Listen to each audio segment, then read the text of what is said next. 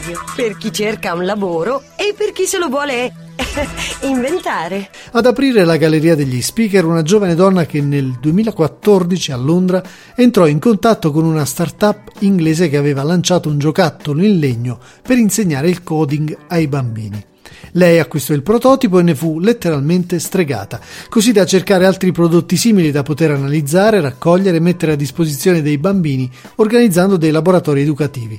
Nasce così il metodo Thinky Do, con l'obiettivo di avvicinare i bambini alla tecnologia attraverso il divertimento e l'utilizzo di giocattoli digitali.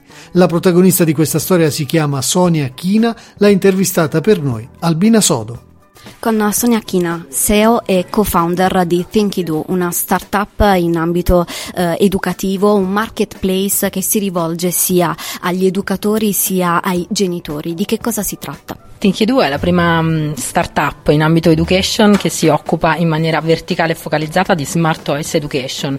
In pratica noi sappiamo che diffondere le competenze digitali è fondamentale in questo momento, ma che per farlo abbiamo bisogno di coinvolgere la comunità di adulti che stanno attorno ai genitori, di rompere in modo innovativo l'apprendimento e di renderlo meno formalizzato. I giocattoli educativi connessi ci aiutano, una piattaforma che faccia incontrare giocattoli educativi connessi, genitori, bambini ed educatori è la soluzione giusta.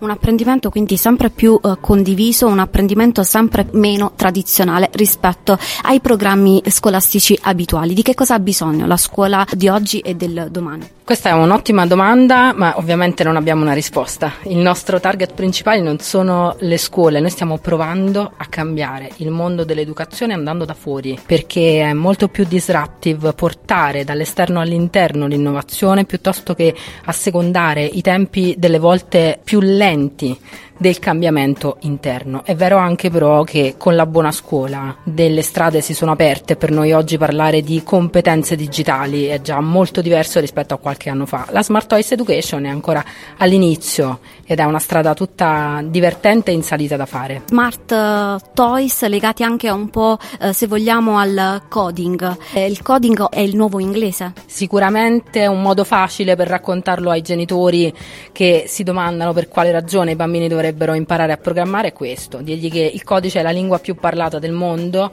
quello che stiamo provando a fare è portare un pezzo più avanti questo storytelling, cioè dire va bene, i bambini devono imparare a programmare perché il codice è la lingua più importante in questo momento, dobbiamo aggiungere creatività e empatia a questa strada e da qui l'educazione con i giocattoli educativi connessi.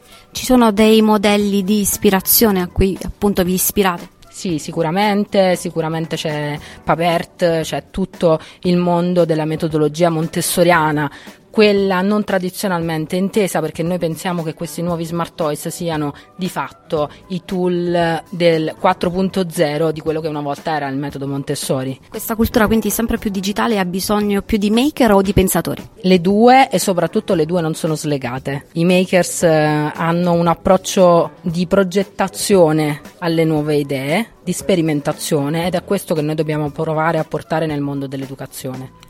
Scrivici a lavoradio.gmail.com Lasciati contagiare. Lavoradio. Energia positiva.